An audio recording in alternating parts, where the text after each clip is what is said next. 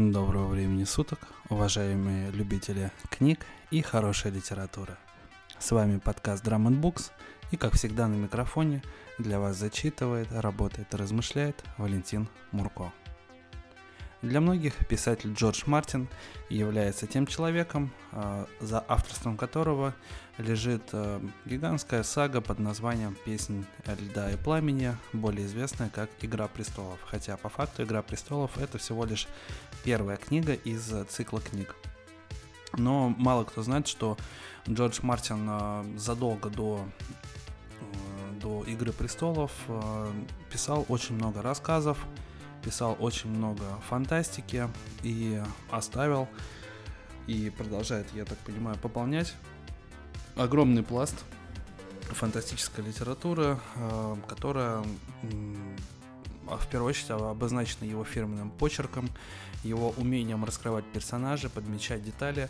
В целом его рассказы всегда читаются на одном дыхании, э, так как я действительно много рассказов у него читал, и Честно говоря, даже удивляюсь, что только вот спустя а, практически три месяца с, с момента создания Drum and Books я дошел наконец-то до Джорджа Мартина, но, как говорится, книг много, а подкаст один, так что приходится всегда между чем-то выбирать.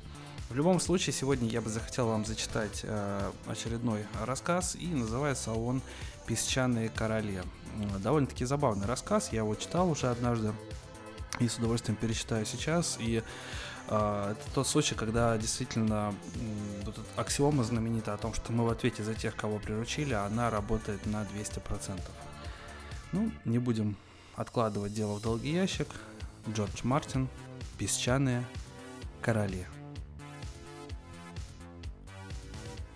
Симон Крес жил один в полуразрушенной усадьбе среди сухих, скалистых холмов в 50 километрах от города – Соседям, которым он мог бы оставить своих животных, когда по делам он ненадолго отлучался из дома, у него не было.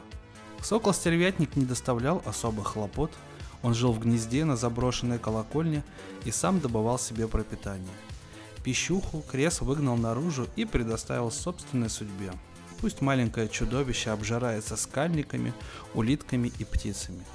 Серьезную проблему представлял аквариум с самыми настоящими пираньями – в конце концов, он просто бросил туда говяжий окорок. При основательной задержке питания они могут сожрать друг друга. Ну так уже было. Это его забавляло. К сожалению, а в этот раз он задержался основательно. По возвращении все рыбы подохли. Исчез и сокол-стервятник. Его сожрала пищуха, забравшись на колокольню. Симон Крес был раздражен. На следующий день он полетел глиссером в Эсгард – Путешествие длиной около 200 километров. Первый по величине город Бальдура обладал самым старым и большим космопортом планеты. Крес любил показывать своим друзьям необычных и дорогих животных, а Эсгард – это то место, где можно купить что угодно. Но в этот раз ему не везло. Хозяин ксенолюбимчиков свернул свои дела, а в Теферан продажа домашних животных ему попытались всучить еще одного сокола-стервятника. Таинственные воды не блистали ассортиментом, кроме акул, пираний и паукообразных кальмаров. Все это уже было, а Кресу хотелось чего-нибудь новенького. Сумерки застали его на Радужном бульваре, лежащем в непосредственной близости от космического порта и окаймленной рядами фирменных магазинов, занимавшихся импортом.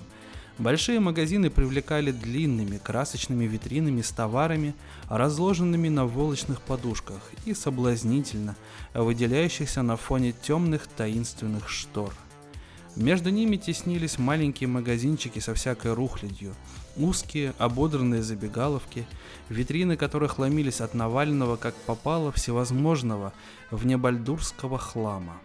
Потом, уже рядом с портом, он наткнулся на небольшой магазинчик. Прежде Крес никогда здесь не проходил. Магазин занимал небольшое одноэтажное здание, втиснувшееся между эйфория-баром и борделем, ну, храмом сестер Тайны. Чем дальше, тем подозрительней становился Радужный бульвар. Витрину магазина заполнял необычный, захватывающего вида туман, то бледно-красный, то серый, похожий на настоящий, то снова золотисто-красный. Подсвеченный изнутри, туман клубился и закручивался вихрями. Из тумана на Кресса наплывали какие-то предметы. Машины, произведения искусства и другие товары, которые он не определил, так как не успевал приглядеться как следует. Туман кружил вокруг них очень хитроумно, показывая фрагмент то одной, то другой вещи, потом снова покрывая все. Это интриговало. Пока он любовался, туман начал формироваться в буквы, по одному слову. Крес остановился и прочитал. Во и шейд. Импорт. Артефакты. Искусство. Животные и другое. Буквы задержались. Сквозь туман Крест заметил какое-то движение. Это было для него достаточно. Этого и слово «животные» в рекламе. Он перебросил свою прогулочную пелерину в другую руку и вошел в магазин. Внутри он почувствовал себя дезориентированным. Помещение оказалось огромным, значительно превышающим размеры фасада.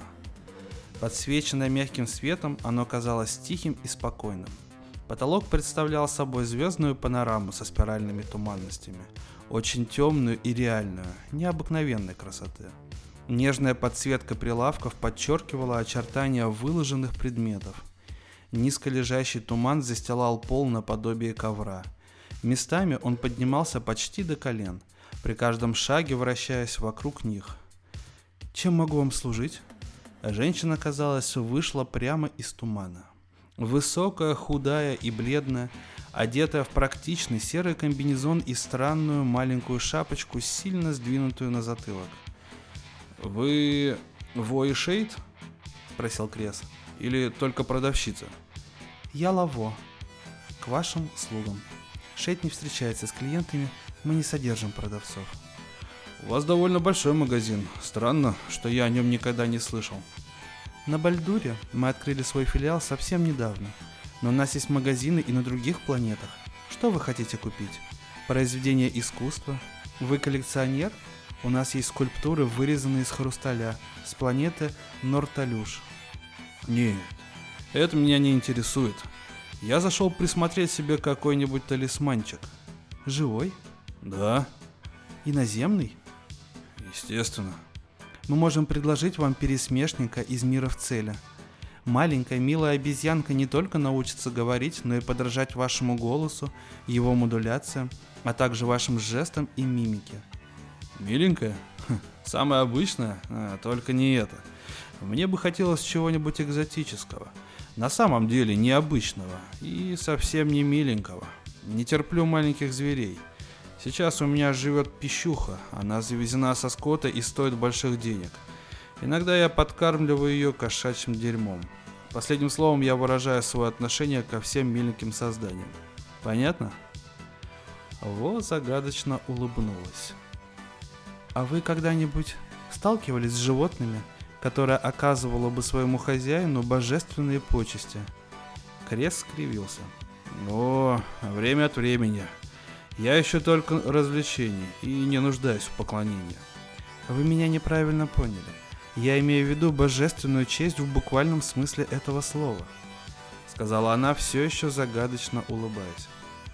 О чем вы говорите? Я считаю, что у нас есть возможность удовлетворить вас. Пожалуйте за мной.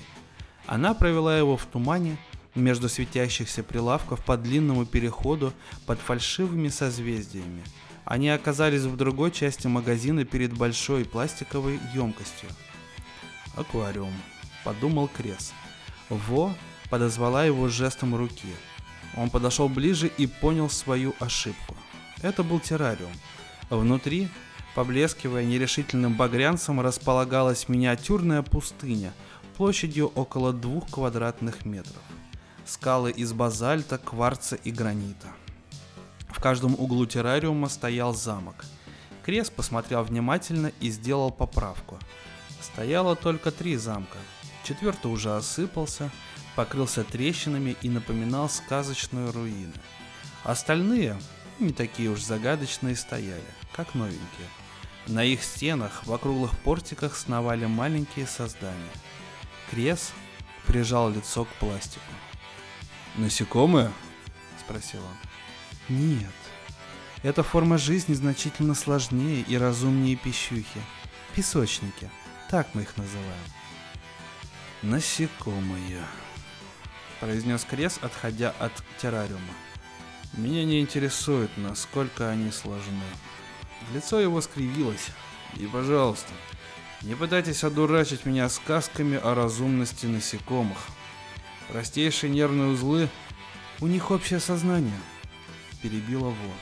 Для каждого замка. В этом террариуме находится на самом деле только три организма. Четвертый умер. Посмотрите, замок уже разрушен. Крес посмотрел на террариум. Общее сознание. Интересно. Но я вижу только большую муравьиную ферму. Я надеялся на что-то необычное. Они воюют между собой. Воюют? Обратите внимание на цвет, сказала Во, указывая на создание из ближайшего замка. Одно из них карабкалось по пластиковой стенке. Крес внимательно пригляделся. Маленькое животное величиной с ноготь, шестиногое с шестью микроскопическими глазками, размещенными вдоль туловища. Грозные клешни и пара длинных чувствительных усиков чертили в воздухе сложные узоры. Эти усики, клешни, глаза и сами ноги исключительно смолисто-черного цвета резко выделялись на фоне темно-оранжевой окраски панциря. «Это насекомое», — повторил Крес. «Это не насекомое. Когда песочник достигает больших размеров, панцирный экзоскелет сбрасывается, но в емкости такой величины это невозможно. Она взяла под руку Кресса и провела вокруг террариума к следующему замку. Обратите внимание на цвет. Да. Другие. Светло-красный панцирь и желтые усики, клешни, глаза и ноги.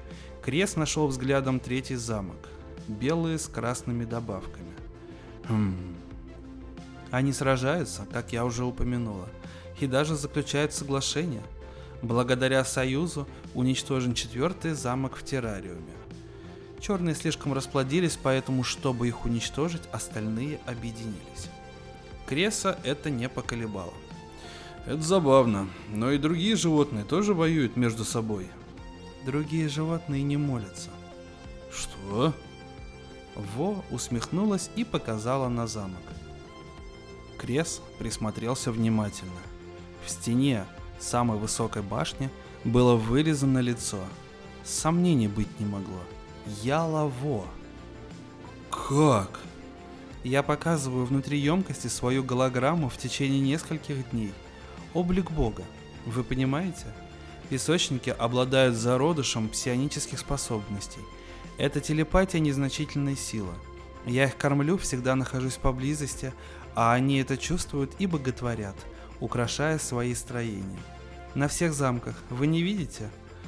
В самом деле, лицо Ялы Во на стенках замков дышало жизнью и спокойствием. Крес удивился мастерству исполнения барельефов. Как они это делают? Передние ноги одновременно выполняют функцию рук. Три маленьких отростка на конце – что-то вроде пальцев – Песочники очень хорошо сотрудничают, как во время битв, так и в работе. Прошу отметить, что представители одного и того же цвета обладают общим сознанием. Пожалуйста, расскажите мне о них поподробнее. Во улыбнулась. Матка живет внутри замка. Матка – мое личное определение.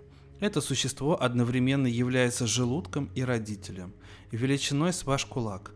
Она не приспособлена для передвижения – Остальные особи – это рабочие и воины. Главной является матка-королева. Разделение на полы иногда вводит в заблуждение. Каждый замок, рассматриваемый как единое целое, является единым организмом-гермафродитом. Что они едят? Движущиеся едят пульпу, несколько переваренную пищу, которую получают внутри замка. Матка занимается приготовлением еды на несколько дней. Их желудки не выносят ничего другого, Поэтому если матка погибнет, замок вымирает. А матка... Матке все равно, что она ест. Это не будет вам обременительно. Остатков вашего обеда будет достаточно. А живой корм? Да, матка ест движущихся из других замков. Это интересно. Если бы они не были такими маленькими. Ваши будут больше. Этот террариум небольшой. Песочники приспосабливают свои размеры к доступному пространству. Достаточно их перенести, и они начинают расти. Хм. Аквариум, в котором я держал пираний, в два раза больше. Его можно очистить, наполнить песком. Фирма Во и Шейд сделают все. Мы почтем за честь. Естественно, я надеюсь, что получу четыре нетронутых замка. Конечно. И они начали торговаться. Через три дня я Лаво вместе с усыпленными песочниками и рабочими, которые должны заняться их размещением, появились в усадьбе Симона Креса. Ассистенты принадлежали совершенно незнакомой Кресу расе, приземистые, двуногие с четырьмя руками и вытаращенными многозрачковыми глазами. Кожа их напоминала наждак, поверхность, усыпанную странными отростками и пятнами. Они проявили силу и умение в работе – Ялаво отдавала приказания на протяжном, певучем языке, слышать который Кресу до этого не приходилось. Все работы закончились в течение дня. Аквариум перенесли в центр большого салона и дочисто выскребли. Потом на две трети заполнили песком и обломками скал. Для удобства зрителей со всех сторон поставили дивана. Провели освещение, специальную систему, не только дающую песочникам их любимый красный свет – но и дающую возможность проецировать внутри аквариума голограммы. Наверху смонтировали мощную крышку со специальным отверстием для кормления. Отсюда вы сможете их кормить, не снимая крышки, чтобы не сбежали. В крышку смонтировали и устройство искусственного климата, которое поддерживало бы внутри аквариума соответствующую влажность и температуру. Воздух должен быть сухим, но не слишком. По окончании монтажа один из четырехруких рабочих вошел в аквариум и выкопал в каждом углу ямку. Его напарник вручил ему спящих маток, вынимая одну за другой из замораживающей кассеты, в которой они находились. Ничего особенного. Всего лишь кусок жилистого испорченного мяса с огромным ртом, подумал Крес. Рабочий закопал по одной в каждом углу аквариума. Затем крышку окончательно закрепили и рабочие ушли. Тепло разбудит маток. Через несколько дней появятся движущиеся и вылезут на поверхность. Пожалуйста, не жалейте для них корма. Им потребуется много сил, прежде чем они будут готовы к самостоятельной жизни. Я думаю, что замки начнут расти через какие-нибудь три недели. А мое лицо? Когда они начнут вырезать мое лицо? Включите голограмму примерно через месяц и будьте терпеливы. Если у вас появятся какие-либо сомнения, звоните, пожалуйста, нам. Фирма Во и Шейд всегда к вашим услугам. Она поклонилась и вышла. Крес подошел к аквариуму и щелкнул переключателем. Внутри было тихо и спокойно. Он нетерпеливо постучал пальцами по пластику и пожал плечами. На четвертый день Кресу показалось, что внутри песка началось движение. Какое-то слабое, подземное шевеление. На пятый день он увидел первых песочников, белых. На шестой день он насчитал их целую дюжину, белых, красных и черных. Оранжевые запаздывали. Он бросил в отверстие полусгнившие остатки еды. Песочники сразу же их почувствовали, а позже растащили по своим углам. Они не дрались.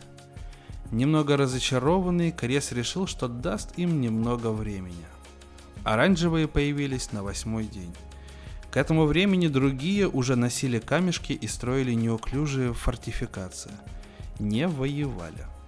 Они были в два раза меньше тех, которые он видел у Ялы Во, но быстро подрастали. К построению замков приступили к конце второй недели. Организованные батальоны таскали к своим углам тяжелые куски песчаника и гранита. Другие клешнями и конечностями сдвигали песок. Крес купил пару увеличительных очков, благодаря которым мог наблюдать работу по всей площади аквариума. Он ползал вокруг него и смотрел. Зрелище захватывало. Замки росли бесцветными и однообразными, но он нашел выход – на следующий день он вместе с кормом бросил кусочки обсидиана и крашеного стекла. В течение нескольких часов песочники вмонтировали их в стены. Первыми закончили замок черные. Вскоре после этого встали крепости красных и белых. Оранжевые, как обычно, опоздали. Крес брал в салон еду и ел, сидя на диване, чтобы непрерывно вести наблюдение. Он надеялся, что война разразится в любую минуту. Он был разочарован. Проходили дни, замки росли и расширялись. Крес отходил от аквариума только за тем, чтобы удовлетворить свои физиологические потребности и отвечать на срочные, касающиеся его дел, телефонные звонки. Песочники не воевали. Раздражение Креса росло. В конце концов он прекратил их кормить. Два дня после того, как пища перестала падать с их пустынного неба, четыре черных песочника окружили и утянули за собой к матке оранжевого. Сначала искалечили, отрезая клешни, усики и конечности, потом через главные ворота внесли в свой миниатюрный замок. Обратно он уже не вернулся. Часом позже свыше 40 оранжевых промаршировала через пустыню и атаковала угол черных. Превосходящие силы защитников замка быстро рассеяли малочисленный отряд. Сражение превратилось в бойню. Убитые и умирающие пошли на корм матки. Сияя от счастья, Крес поздравил себя за сообразительность. Когда на следующий день он бросил остатки обеда, между тремя углами разгорелась борьба. Белые одержали великую победу.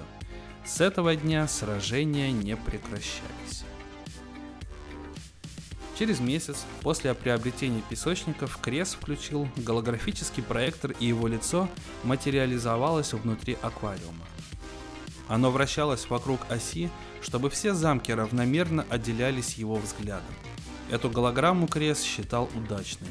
Она верно отражала его шельмоватую улыбку и полные щеки. Голубые глаза поблескивали, седые волосы старательно уложены в модные полукольца, тонкие подрисованные брови. Вскоре песочники принялись за работу. В это время Крес кормил их чрезвычайно щедро. Войны прекратились. Вся активность направлялась на создание алтарей. На стенках замков появилось его изображение. Поначалу все барельефы казались одинаковыми. Однако, вместе с ходом работ – Крест заметил тонкую разницу в технике исполнения. Наиболее искусными оказались красные. Они использовали тонкие кусочки сланца, чтобы передать седину его волос. Идол белых казался молодым и задорным, но лицо, вырезанное черными песочниками, хоть и было досконально выполнено, поразило его добротой и мудростью. Оранжевые песочники, как обычно, не отличились. Неудачи в войнах оставили отпечаток на их бедный замок. Тот облик, над которым они работали, превратился в грубую, безжизненную маску. И казалось, что горе-художники собираются его таким и оставить. Глубоко оскорбленный Крес ничего не мог изменить. Когда все песочники закончили работу, он выключил голограмму, решив сделать прием. Его приятели будут шокированы. Он может инсценировать для них войну, а радостно распевая про себя, Крест занялся составлением списка гостей. Прием прошел с огромным успехом. Крест пригласил 30 человек, горсточку своих близких и разделяющих его взгляды друзей, несколько бывших любовниц, а также коллекцию конкурентов в делах и политических противников, которые не могли себе позволить игнорировать его приглашение. Он знал, что некоторые из них будут угнетены или оскорблены песочниками. На это он и рассчитывал. Если кто-нибудь из гостей покинет салон в бешенстве, прием можно будет считать удачным. Под влиянием минутного импульса Крест прибавил имя Ялыво. «Если вы хотите, то можете привести с собой Шейда», — сказал он, передавая приглашение. Тот факт, что Во приняла приглашение, его несколько озадачил. Шейды не будет. Он не принимает участия в таких приемах. Я же охотно проверю на месте, как чувствуют себя ваши песочники. Крест заказал различные изысканные блюда. Когда затихли многочисленные разговоры, и большинство гостей упилось вином до бессознательного состояния и объелось лакомствами, он шокировал их тем, что начал собирать со стола объедки. «Идите сюда, я хочу вас представить своим новым любимцам», Держа миску перед собой, Крес повел их за собой. Песочники выполнили все, что он хотел. Крес морил их голодом в течение двух последних дней, поддерживая их боевое настроение.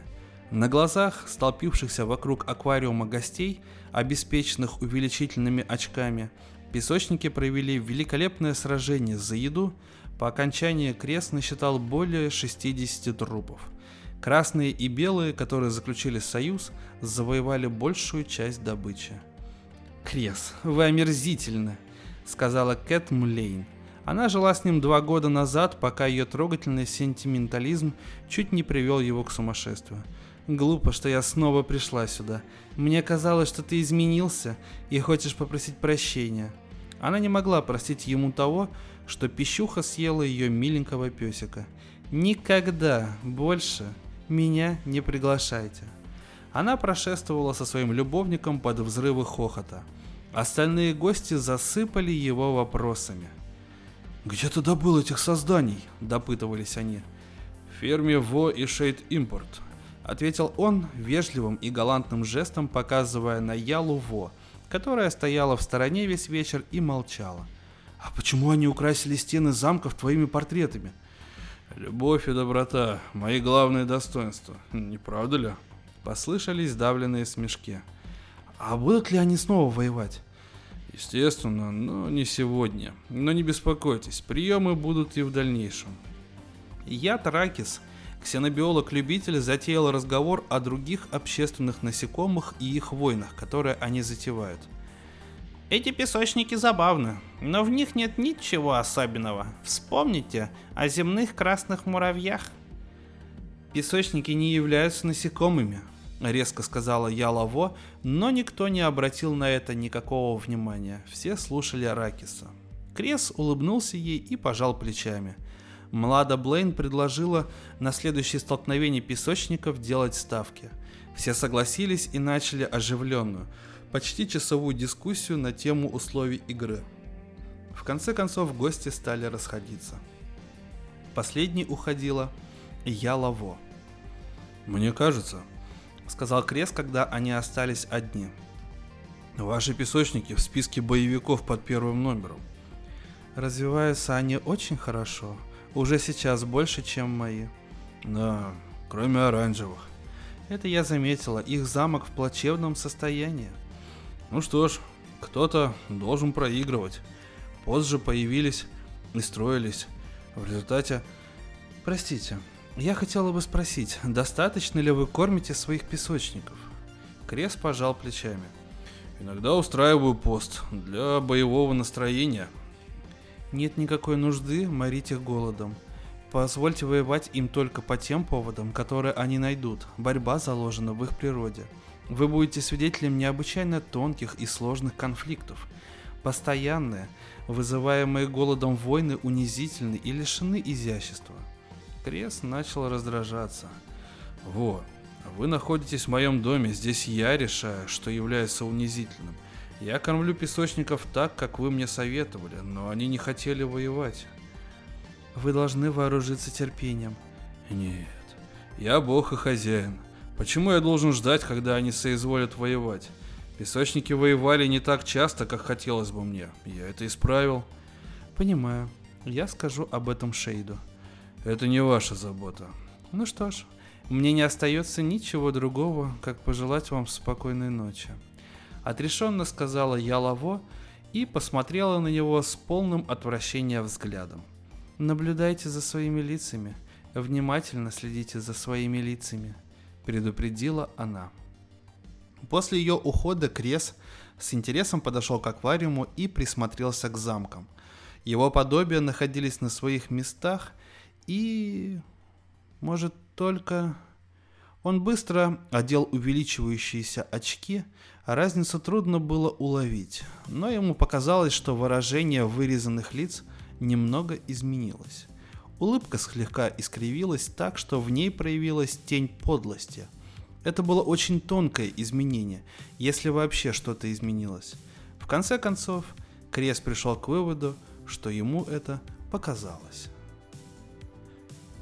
В течение следующих месяцев Крес вместе с горсткой самых близких своих знакомых собирались, чтобы поиграть в войну.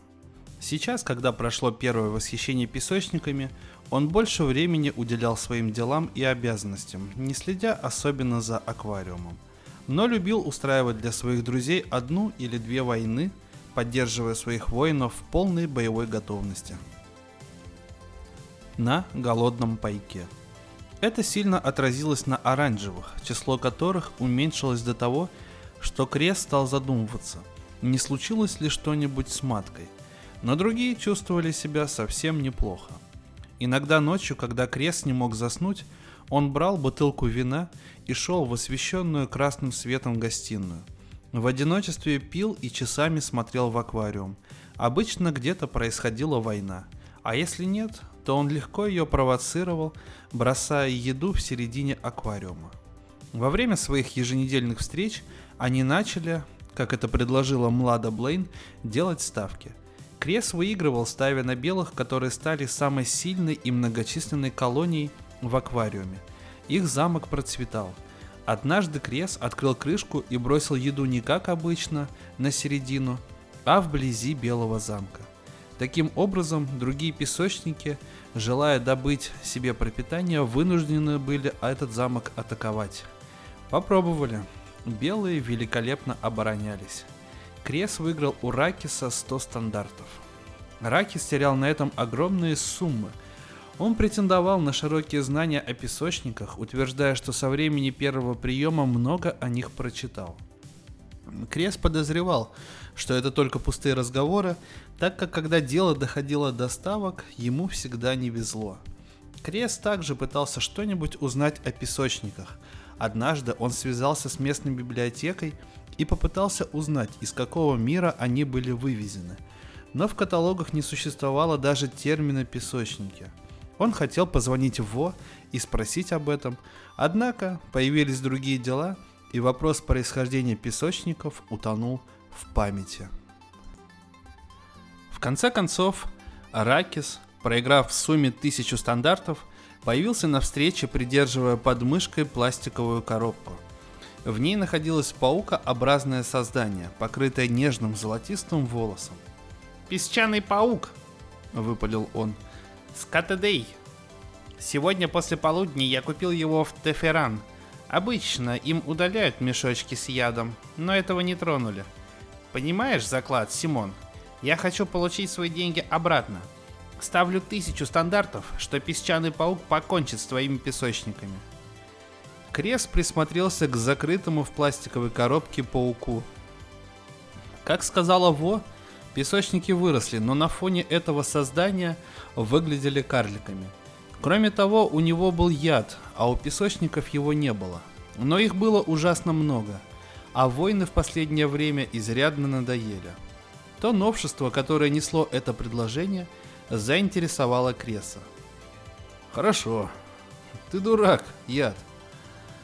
Отряды песочников измотают того паука до тех пор, пока это создание не подохнет. «Это ты дурак, Симон», — ответил я Тракис с улыбкой. Катедейский паук питается в основном созданиями, живущими в норах и щелях. Смотри внимательно, он подойдет к замкам и сожрет всех их маток. Среди всеобщего смеха Крес внезапно потерял хорошее настроение. Этого он не учел. «Ну, начинаем», Раздраженно сказал он и налил себе стакан до краев. Паук не помещался в отверстие для корма. Двое из гостей помогли убрать Ракису крышку, и Млада Блейн вручила ему коробочку. Он вытряс паука в аквариум. Чудовище приземлилось на миниатюрной дюне неподалеку от замка Красных, потеряло ориентацию и в течение некоторого времени стояло в неподвижности – только челюсти непрерывно работали, а ножки вызывающе подергивались. «Ну?» – торопил его Ракис. «Давай!» Все собрались в тесный кружок вокруг аквариума. Крес нашел свои очки и надел их.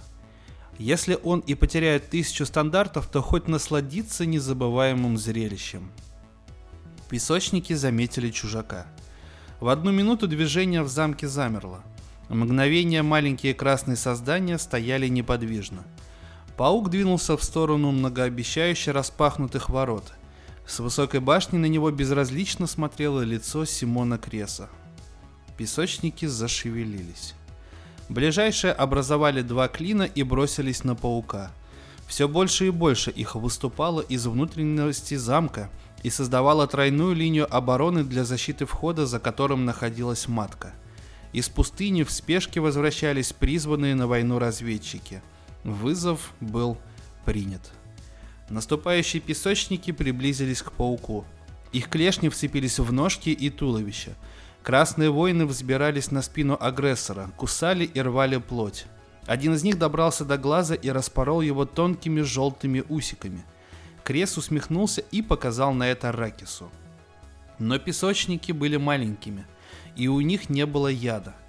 Паук не задерживался, его ноги стряхивали атакующих, разбрасывая их во все стороны.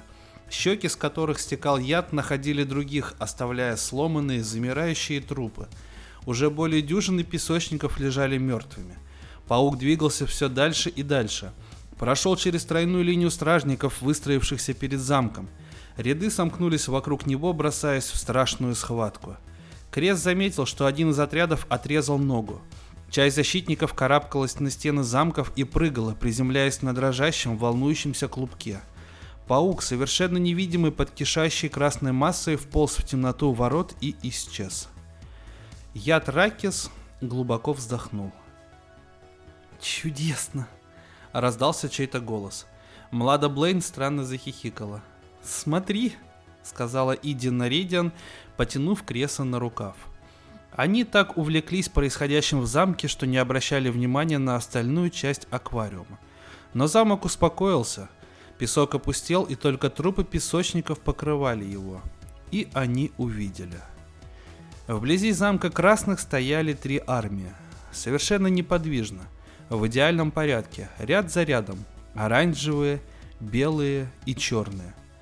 Они ждали, кто выйдет из темноты. Симон Крес улыбнулся. «Санитарный кордон. Посмотри на другие замки, яд». Ракис посмотрел и выругался. Отряды песочников камнями и песком закрывали ворота. Если пауку удастся выбраться из Красного замка, у него не будет доступа к остальным. Надо было принести четырех пауков. Однако я все равно выиграл. Мой паук сейчас там внизу пожирает твою проклятую матку. Крес не ответил. Ждал. В темноте что-то двинулось. Внезапно красные песочники стали выливаться из ворот широким потоком – они быстро карабкались по стене замка, приступая к ремонту повреждений, которые нанес паук. Ожидающие армии рассеялись и отступили в свои углы. Яд. Думаю, ты догадался, кто кого сейчас пожирает. Неделю спустя Ракис принес четырех тонких серебряных змей. Песочники расправились с ними без особых проблем – Потом он сделал попытку с большой черной птицей, которая съела больше 30 белых песочников и, метаясь почти полностью уничтожила их замок. В конце концов, крылья у нее устали, и песочники, как только она приземлилась, атаковали большими силами. Следующими противниками выступили насекомые. Покрытые панцирем жуки, похожие на обитателей аквариум. Невероятно глупые. Объединенные силы оранжевых и черных сломали и рассеяли их ряды. Потом вырезали одного за другим. Ракис начал давать Кресу векселя. Примерно в это время Крес снова встретил Кит Млейн. Это произошло во время обеда, который происходил в его любимом ресторане в Эсгарде. Он на минуту задержался у ее столика, рассказал о своих военных играх и пригласил в гости – она покраснела, затем снова приобрела над собой контроль и стала вновь неприступной. Кто-то должен тебя остановить. Пожалуй, это буду я. Крес пожал плечами, занялся великолепным обедом и больше не вспоминал о ее угрозах. До того момента, когда полная невысокая женщина не показала ему полицейский значок. К нам пришла жалоба, Имеется ли у вас террариум с опасными насекомыми, Крес? Это не насекомые. Пожалуйста, я вам все покажу. Увидев песочников, она покачала головой. Нет, это невозможно. Это не пройдет. Что вы вообще знаете об этих созданиях? Знаете ли вы, из какого они мира? Были ли они утверждены экологическим советом? Имеется ли на них разрешение? Нам донесли, что они едят мясо. Вероятно, они опасны. Нас также информировали, что они обладают ограниченным сознанием. А вообще, откуда они у вас? Я купил их у Во и Шейд. Никогда не слышала. Вероятно, контрабанда. Никто бы это не утвердил. Нет, Крес, это не пройдет. Я хочу конфисковать и уничтожить это аквариум. Вам еще следует уплатить денежный штраф. Крес предложил ей 100 стандартов и забыть это дело. Женщина фыркнула. Плюс обвинение за попытку подкупа должностного лица. Даже 2000 стандартов только слегка поколебали твердо занимаемую ее позицию. Вы знаете, это будет нелегко. Необходимо заново заполнить формуляры, уничтожить записи. Кроме того, много времени займет фальшивое разрешение, не говоря о человеке, написавшем жалобу. Что будет, если она снова позвонит? Предоставьте это мне. Я беру ее на себя. В течение минуты он продумал все. В этот вечер пришлось кое-куда позвонить. Прежде всего позвонил в магазин Теферан продажи домашних животных. Я бы хотел купить собаку. Щенка. Толстый торговец вытаращил на него свои глаза. Щенка? Это на тебя не похоже, Симон. Загляни к нам, сейчас у нас великолепный выбор. Я хочу щенка определенного вида. Запиши, я продиктую тебе, как он должен выглядеть. Потом он набрал номер Иди Наридиан. Иди, я хочу, чтобы ты появилась у меня сегодня с головизионным аппаратом. Я желаю отснять одну драку в качестве подарка для одной из подруг. В ту ночь, когда он сделал запись, Крес не мог заснуть. Только что он просмотрел целый драматический спектакль, приготовил себе небольшую закуску, выкурил две сигары и расправился с бутылочкой вина. Довольный собой, он со стаканом в руке вошел в салон. Темно. Тени, идущие от террариума, пылали болезненным горячим блеском. Он подошел, чтобы посмотреть на свое королевство. Интересно, как черные справляются с ремонтом замка? Щенок разрушил его до основания. Остались одни руины. Ремонт проходил довольно успешным. Присматриваясь через увеличивающие очки к работе, Крес краем глаза заметил лицо на башне. Оно его поразило – он отодвинулся, заморгал, сделал мощный глоток вина и снова и снова поглядел. Крес увидел свое, но неправдоподобно искривленное лицо. Щеки в полосах, как у кабана, улыбка превратилась в злобную гримасу. Это было мерзко. В беспокойстве он начал ходить вокруг аквариума, чтобы разглядеть другие замки. Немного отличаясь, все лица имели то же выражение. Оранжевые обошлись без тонкости. В результате получился облик чудовища. Полные жестокости уста, бездушные глаза. Красные наделили его кривой сатанинской усмешкой. В уголках губ скрывалось что-то страшное и неприятное. Белые, его фавориты, вырезали жестокого бога-дегенерата. В бешенстве он бросил в стену стакан с вином. Как вы смели? Неделю вы ничего не получите. Я вас научу. Ему пришла в голову мысль. Выбежав из салона, чтобы через минуту вернуться с древним мечом метровой длины и остро отточенным, он усмехнулся, встал рядом с аквариумом и отодвинул крышку с одного угла. Перегнулся вниз и ударил стоящий в этом углу замок белых. Потом замахал мечом разрушая стены, башни и галереи. Барахтающиеся песочники были засыпаны песком и камнями. Четким движением кисти он уничтожил наглую, оскорбительную карикатуру. Остановил острие меча над темной, ведущей к матке ямой и со всех сил опустил. Послышался мягкий шлепок, и он почувствовал сопротивление. Белые песочники задрожали и упали. Довольный, он вытащил меч обратно – Минуту смотрел на содеянное. Влажное и скользкое, острое острие меча. Белые песочники через какое-то время снова задвигались. Шатались, двигались, но медленно. Он приготовился задвинуть крышку под этим углом и перейти к следующему, как вдруг почувствовал, что по руке что-то ползет. Крест закричал, выпустил меч и резко провел рукой по коже. Песочник упал на ковер. Он раздавил его каблуком и долго топтался на месте, пока не превратил песочника в бесформенную массу. Вздрагивая от напряжения, закрыл и зафиксировал крышку. Вбежав под душ и внимательно на себя осмотрел. Свою одежду он старательно прокипятил. После нескольких стаканов вина Крес вернулся в салон. Было стыдно, что он испугался песочника.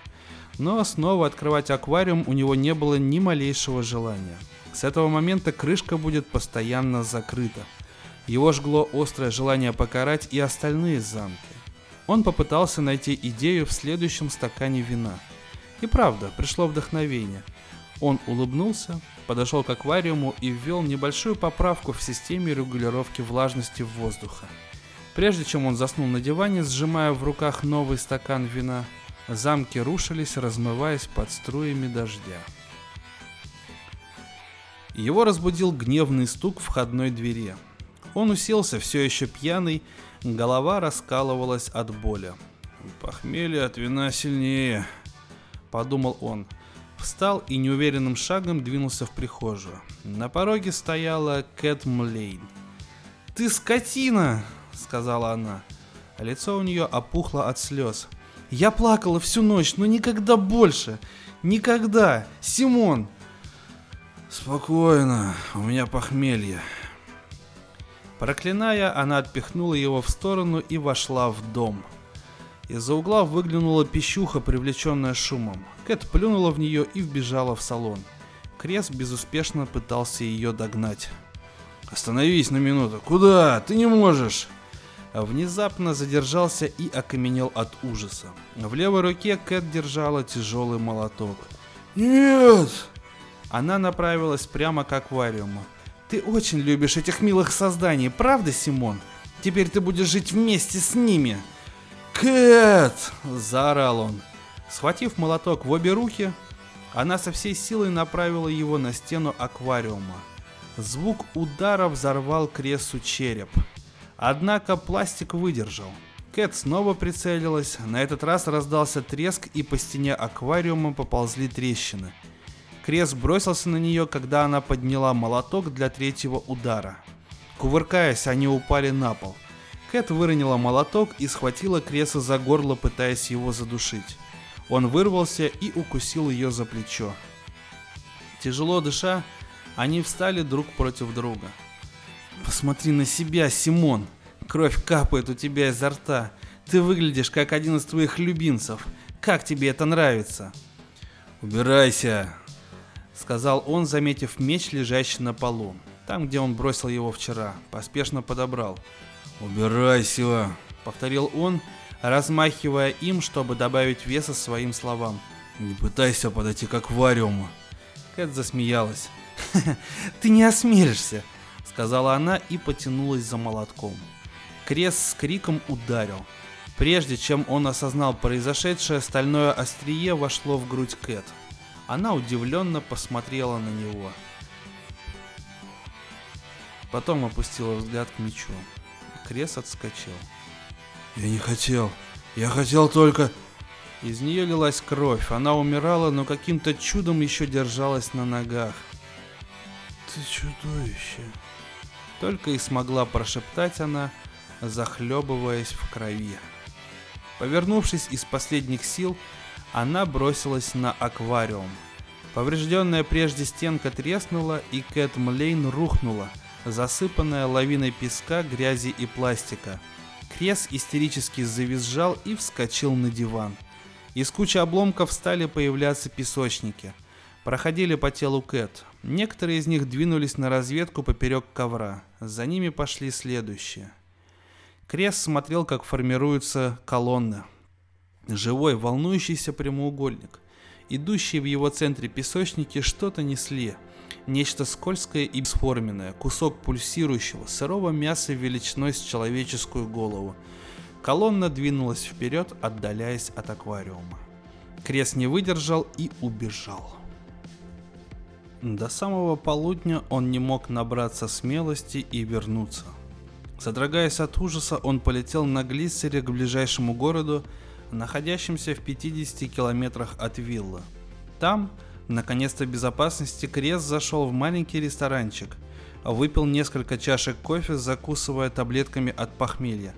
Заказал плотный обед, после чего к нему вернулось чувство реальности. Это было страшное утро, но переживания не облегчали ситуацию – он заказал еще чашечку кофе и с холодным рационализмом оценил обстановку. Кет Млейн погибла от его руки. Мог ли он об этом сообщить, защищаясь тем, что это произошло случайно, непреднамеренно? Скорее всего, нет. Он пронзил ее насквозь. А кроме того, он недавно сказал, что возьмет на себя человека, подавшего жалобу. Он должен убрать все улики – у него была надежда, что Кэт не успела никому сказать, куда собирается утром. Вероятнее всего не сказала. Его подарок прибыл к ней не раньше вечера. Она утверждала, что плакала всю ночь. Появилась у него одна. Очень хорошо. Одно тело и один глиссер, которые он должен уничтожить. Оставались песочники. С этими будет много хлопот. Без сомнения, за это время они убежали. Он представил их в своем доме, в постели, в одежде, в еде, и его пробрала дрожь. Усилием воли он поборол в себе отвращение.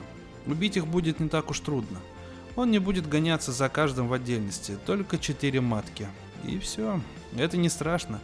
Матки большие, он видел. Он их найдет и уничтожит. Прежде, чем полететь домой, он прошелся по нескольким магазинам. Купил себе крепкий, покрывающий все тело комбинезон, несколько таблеток, уничтожающих скальников, а также канистру с распылителем, содержащий сильный пестицид. Купил и магнитное приспособление для перевозки грузов. После приземления он методически принялся за работу. Прежде всего магнитным подъемником прицепил к своему глиссеру машину Кэт. Осмотрев его, он улыбнулся. Первый раз за это время Фортуна повернулась к нему лицом – на переднем сиденье лежал кристалл, содержащий борьбу щенка с песочниками. Этот кристалл был одним из поводов для беспокойства. Когда глиссеры были уже подготовлены, он одел комбинезон и вошел за телом Кэт. Пусто. Он старательно пошарил в песке. Без сомнения, тело исчезло. Неужели Кэт еще жива и сумела отползти куда-то в сторону? Сомнительно. Крес решил обыскать весь дом. Такой поспешный осмотр ничего не дал. Он не нашел ни Кэт, ни песочников. Времени на более тщательный обыск у него не было, так как у двери стояла более нежелательная улика. Он решил продолжить поиски чуть позже. Около 70 километров к северу от его усадьбы лежала цепь активных вулканов. Он полетел к ним с глиссером Кэт. Над одной из дымящихся вершин он выключил магниты и долго смотрел, как глиссер медленно исчезает в озере лава. Когда он вернулся домой, уже смеркалось. Это позволило ему сделать перерыв. Минуту он взвешивал возможность возвращения в город и проведения там ночи, но быстро отказался от этой мысли. У него еще было много работы. Опасность не была устранена полностью. Он разбросал вокруг дома отравляющие таблетки. Никто не посчитает это подозрительным. Крес всегда имел проблему со скальниками – Закончив разбрасывать отраву, он наполнил канистру пестицидом и пошел к дому. Проходя через комнаты, он везде включал свет и задержался в салоне, чтобы собрать осколки стекла и песок, забросить их обратно в аквариум. Как он и опасался, все песочники убежали. Размытые замки съежились, а то, что от них осталось, быстро разваливалось. Он сдвинул брови и продолжал поиски с канистрой за плечами – Тело Кэт Млейн он нашел на полу своего самого глубокого подвала. Оно лежало, растянувшись у начала крутой лестницы, с вывернутыми будто бы от падения ногами. Все тело было покрыто песочниками. Пока Крест переваривал это зрелище, тело дрогнуло и немного передвинулось на покрытом грязью полу. Он засмеялся и крутанул регулятор света на полную мощность. В противоположном углу, между двумя стойками для вина притаился небольшой земляной замок с темной дырой у основания. На стене подвала Крест заметил невыразительный барельеф своего лица. Тело Кэт снова дрогнуло и на несколько сантиметров сдвинулось в сторону замка. Крест представил себе белую, ожидающую, нетерпеливую и голодную матку. Все, что она может поместить в себе, так это только ступню, но не всю Кэт. Это слишком абсурдно. Он снова засмеялся и, придерживая пальцем отверстие шланга, стал спускаться вниз – Канистра болталась у него за спиной. Песочники бросили тело и выстроились в защитную линию. Поле белого между ним и, зам... и замком. Внезапно Кресу пришла в голову мысль. Он усмехнулся и опустил вооруженную шлангом руку. «Это всегда трудно было переварить», — сказал он, восхищаясь своей шуткой. «Особенно с вашими размерами. Я вам помогу. В конце концов, зачем нужны боги?» Он побежал наверх и через минуту вернулся с топором. Песочники терпеливо ожидали его и присматривались, в то время как Крес разрубал тело Кэт на маленькие, готовые к перевариванию кусочки. В эту ночь он спал в комбинезоне из канистры пестицида, расположенной на расстоянии вытянутой руки. Но ее не пришлось использовать. Белые, наевшись до отвала, остались в подвале, а на других он еще не наткнулся. Утром он закончил уборку салона. В нем не осталось никаких следов борьбы, кроме разбитого аквариума. Он съел легкий завтрак и с новыми силами принялся за поиски исчезнувших песочников. Днем найти их не представляло никакой возможности. Черные разместились в саду среди скал, строя замок из обсидиана и кварца. Красных он нашел на дне неиспользуемого плавательного бассейна, частично заполненного песком – он видел песочников двух цветов, которые сновали по всей усадьбе. Многие несли своим маткам таблетки с ядом. Крест пришел к выводу, что пестицид уже не понадобится. Нет никакой нужды рисковать без особой необходимости, если можно подождать, пока яд не сделает свое дело. К вечеру обе матки будут мертвы. Осталось найти только оранжевых. Крес обошел всю усадьбу несколько раз по расширяющейся спирали – однако не нашел ни одного оранжевого песочника. Истекая потом, так как день был жарким, а комбинезон был очень плотным, он решил, что это не так уж и важно. Если они тут и есть, то наверняка уже едят таблетки вместе с красными и черными. Возвращаясь домой, он с удовольствием раздавил несколько песочников, попавшихся у него на пути. Внутри он с удовольствием сбросил комбинезон, съел великолепный обед и лег отдохнуть. Все под контролем. Две матки скоро перестанут существовать, третья находится там, где ее легко ликвидировать. Нет сомнения, что ему удастся найти и четвертую. Тело Кэт не существует, все следы ее уничтожены. Из раздумий его вывело мигание экрана телефона. Звонил Яд Ракис, желая похвастаться какими-то всеядными червями, которых он хотел принести на сегодняшние военные игры. Крест совершенно об этом забыл, но быстро успокоился. «О, извини, Яд, я забыл тебе сказать. Мне все это надоело, и я от них отказался. От песочников. Мерзкие маленькие чудовища. Мне очень неприятно, но сегодня приема не будет». Ракис был возмущен.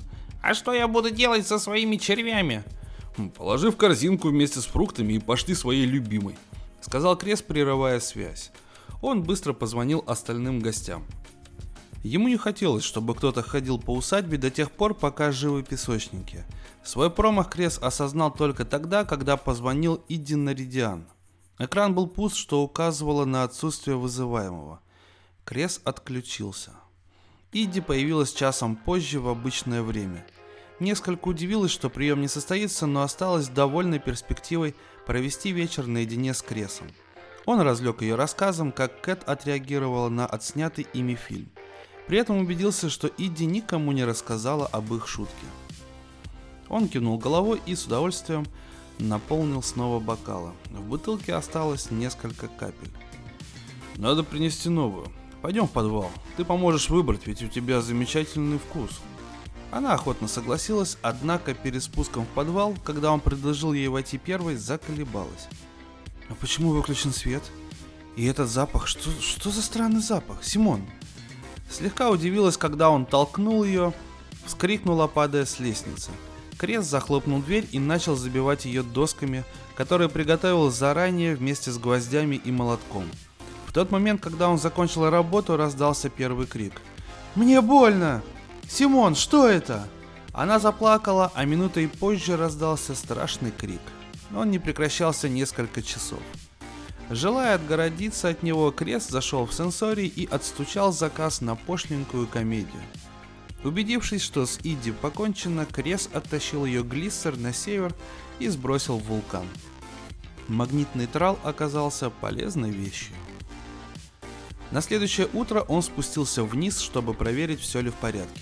Крес услышал странное, напоминающее шуршание звуки, доносившиеся из подвала. Несколько минут он прислушивался, теряясь в догадках, неужели Иди Наридиан выжила и скреблась в дверь, желая оттуда выбраться – Маловероятно, это песочники. Кресу эти звуки не понравились. Он решил держать двери закрытыми, по крайней мере, некоторое время. Взял лопату, чтобы похоронить красную и черную матку под развалинами их собственных замков. Он нашел их в великолепном здравии. Замок черных, усыпанный снующими песочниками, поблескивал вулканическим стеклом. На самой высокой, достигающей его пояса башне, Крес увидел отвратительную карикатуру своего лица. Увидев его, черные песочники прервали работу и построились в две грозные фаланги.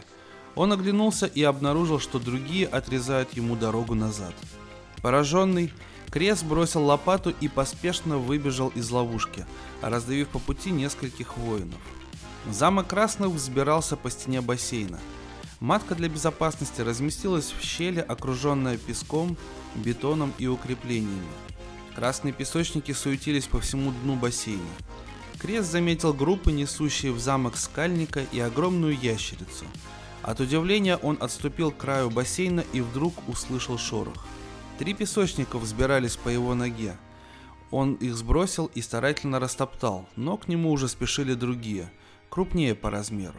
Некоторые были размером с большой палец. Крест побежал, и когда очутился в доме, сердце его бешено колотилось. Не хватало дыхания. Он захлопнул дверь и закрыл ее на замок. Его дом по проекту был построен непроницаемым для насекомых. Внутри он будет в безопасности. Крепкая выпивка немного успокоила его нервы. Отрава им не повредила. Об этом надо было подумать раньше. Во предупредила его, что матки могут есть практически все. Надо использовать пестицид. Он выпил для ровного счета еще один стаканчик, одел комбинезон и повесил канистру на спину. Открыл дверь. Снаружи его ждали песочники. Против него стояли две армии, объединенные перед общим врагом. Он не предполагал, что их было так много. Проклятые матки размножались как скальники. Повсюду взгляд натыкался на ползущее живое море песочников – Крес поднял шланг и открыл затвор. Серый туман покрыл ближайшие ряды. Он водил рукой из стороны в сторону. Там, где стелился туман, песочники скрючивались и подыхали в конвульсиях. Крес усмехнулся. Для него это не противники. Распыляя пестицид широким взмахом руки, он смело шагнул вперед. Прямо по красному и черному ковру. Армии отступили. Крес рванулся вперед, решив пробиться через них к маткам но бегство тут же прервалось.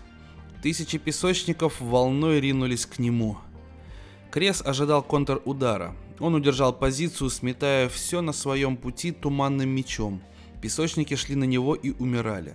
Пробились немногие, он не мог распылять яд вблизи и охватить все наступающие отряды. Почувствовал, как они взбираются по его ногам, как их клешни впустую пытаются разрезать укрепленный пластиком комбинезон и злобно продолжал наступать. Внезапно что-то стало ударять его по голове и плечам. Он задрожал, обернулся и посмотрел вверх. Стена его дома жила, покрытая сотнями песочников. Они взбирались, прыгали и как дождь падали на него и вокруг него.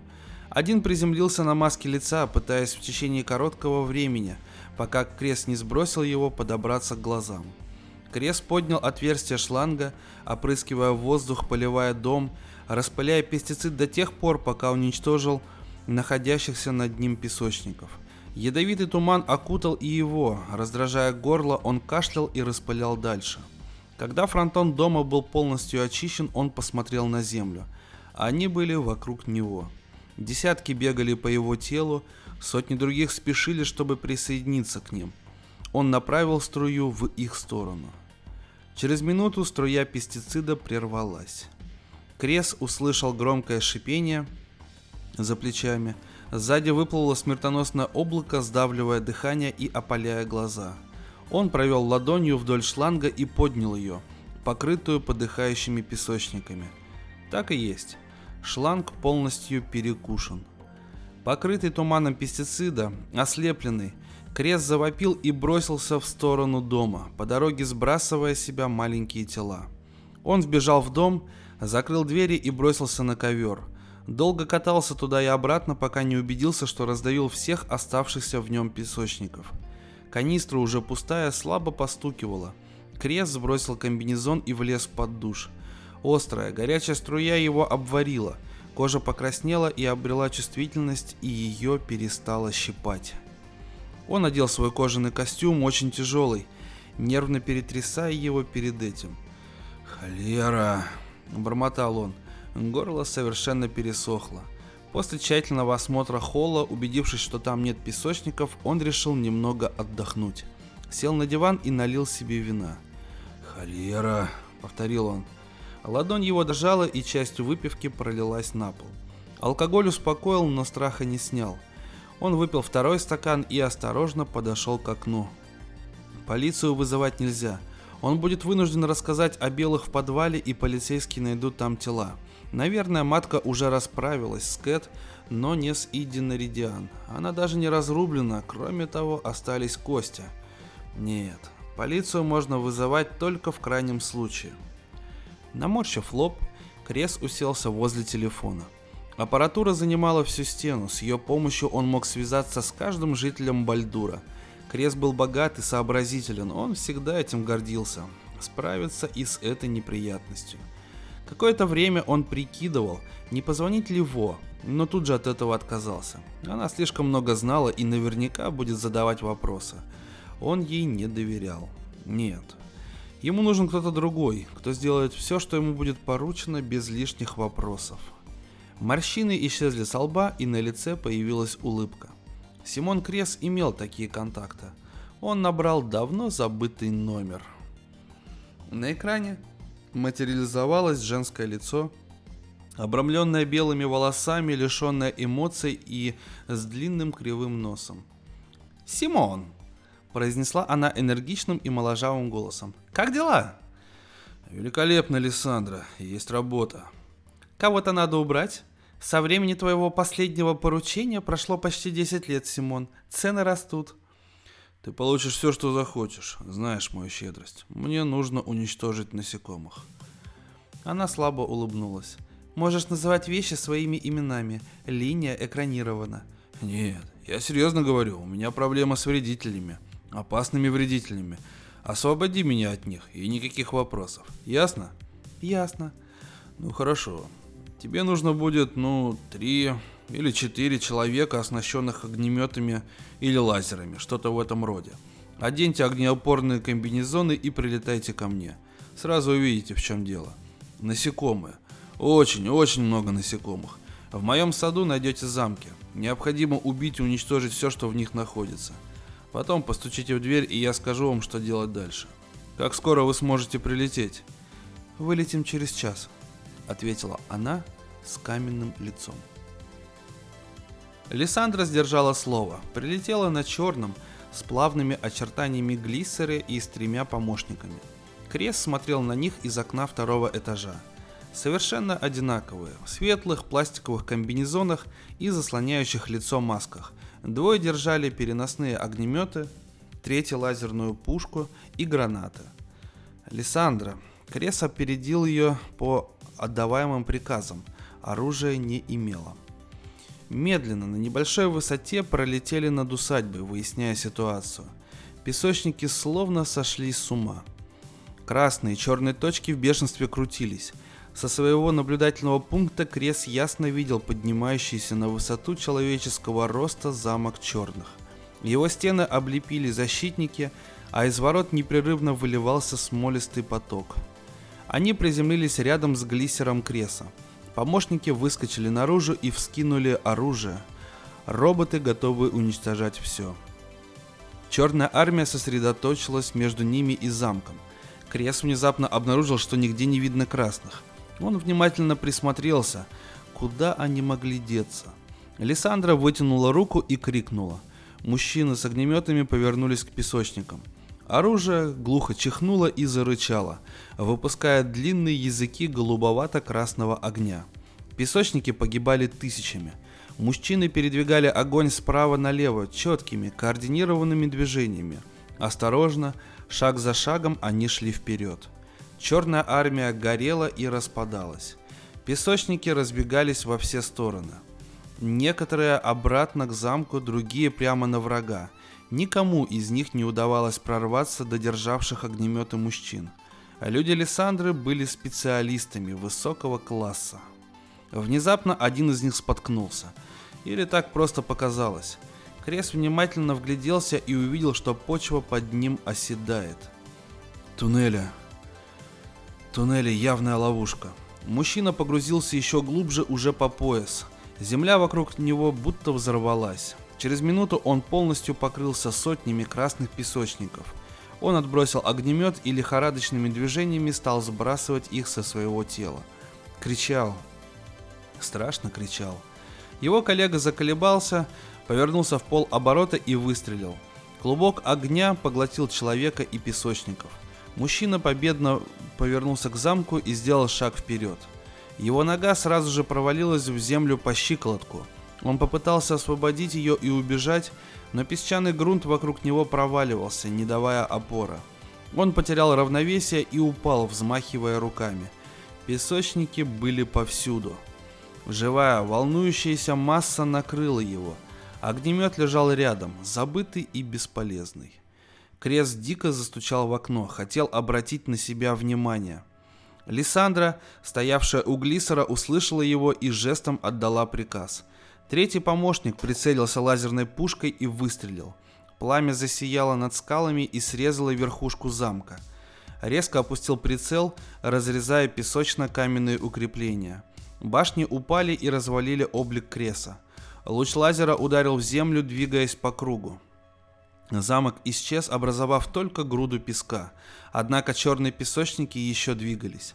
Лазер не мог достать скрытую где-то глубоко матку. Лиссандра выдала еще один приказ. Подручно отложил лазер, сорвал кольцо с гранаты и бросился вперед. Перескочил дымящиеся останки, приземляясь на твердом грунте внутри скального сада, и широко взмахнул рукой. Граната упала точно на вершине. Крест прикрыл глаза от ослепительного света. В воздух взметнулся мощный столб песка, камня и песочников. Через мгновение все покрылось пылью это сплошным потоком падали песочники и их части. Крес увидел, что черные неподвижны и мертвы. «Бассейн!» — крикнул он через окно. «Разбейте замок в бассейне!» Лиссандра и это поняла. Земля покрылась трупами черных, но красные продолжали двигаться, отступая и перегруппировываясь. Наемник задумался, вынул следующую гранату и сделал шаг вперед. Александра позвала его. Он повернулся, прислушиваясь к словам, быстро рванул в сторону и вскочил в глиссер. Крест перешел в другую комнату, к окну, чтобы видеть все своими глазами. Сейчас было все просто. Глиссер пролетел над замком, и мужчина, находясь в безопасности, точно бросил гранаты. После четвертого захода замок превратился в руины, а красные песочники перестали существовать. Александра еще раз тщательно обработала гранатами каждый замок. Потом, используя лазерную пушку, обработала замки, пока не стало ясно, что под этими оплавленными обломками не осталось ничего живого. Они постучали в дверь дома. Крес впустил их, обнажив зубы в их маниакальной усмешке. «Чудесно! Чудесно!» Александра сняла шлем. «Это будет тебе дорого стоить, Симон. Я потеряла двух помощников, не говоря об угрозе моей жизни. Естественно, я заплачу тебе столько, сколько захочешь. Только закончи работу. Что еще осталось? Ты должна очистить подвал. Там еще один замок, только без гранат. Я не хочу, чтобы мой собственный дом свалился мне на голову. Александра кивнула помощнику. Выйди из дома и возьми огнемет Райка, он должен быть целым.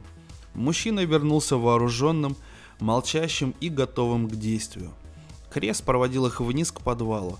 Тяжелые, наглухо забитые двери были деформированы, будто бы под действием огромного давления.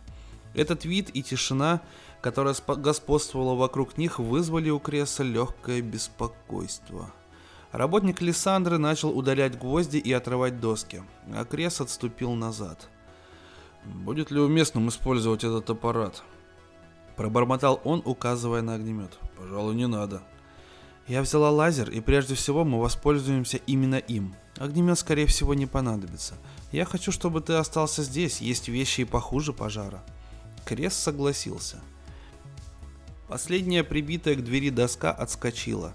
Снизу не донеслось ни звука. Лиссандра отдала короткий приказ. Мужчина отступил и занял позицию позади своего командира. Опустил ствол огнемета, направляя его точно на двери подвала. Александра одела шлем, приготовила лазер, сделала шаг вперед и открыла ногой дверь. Никакого движения, никакого звука, только темнота. Тут есть свет?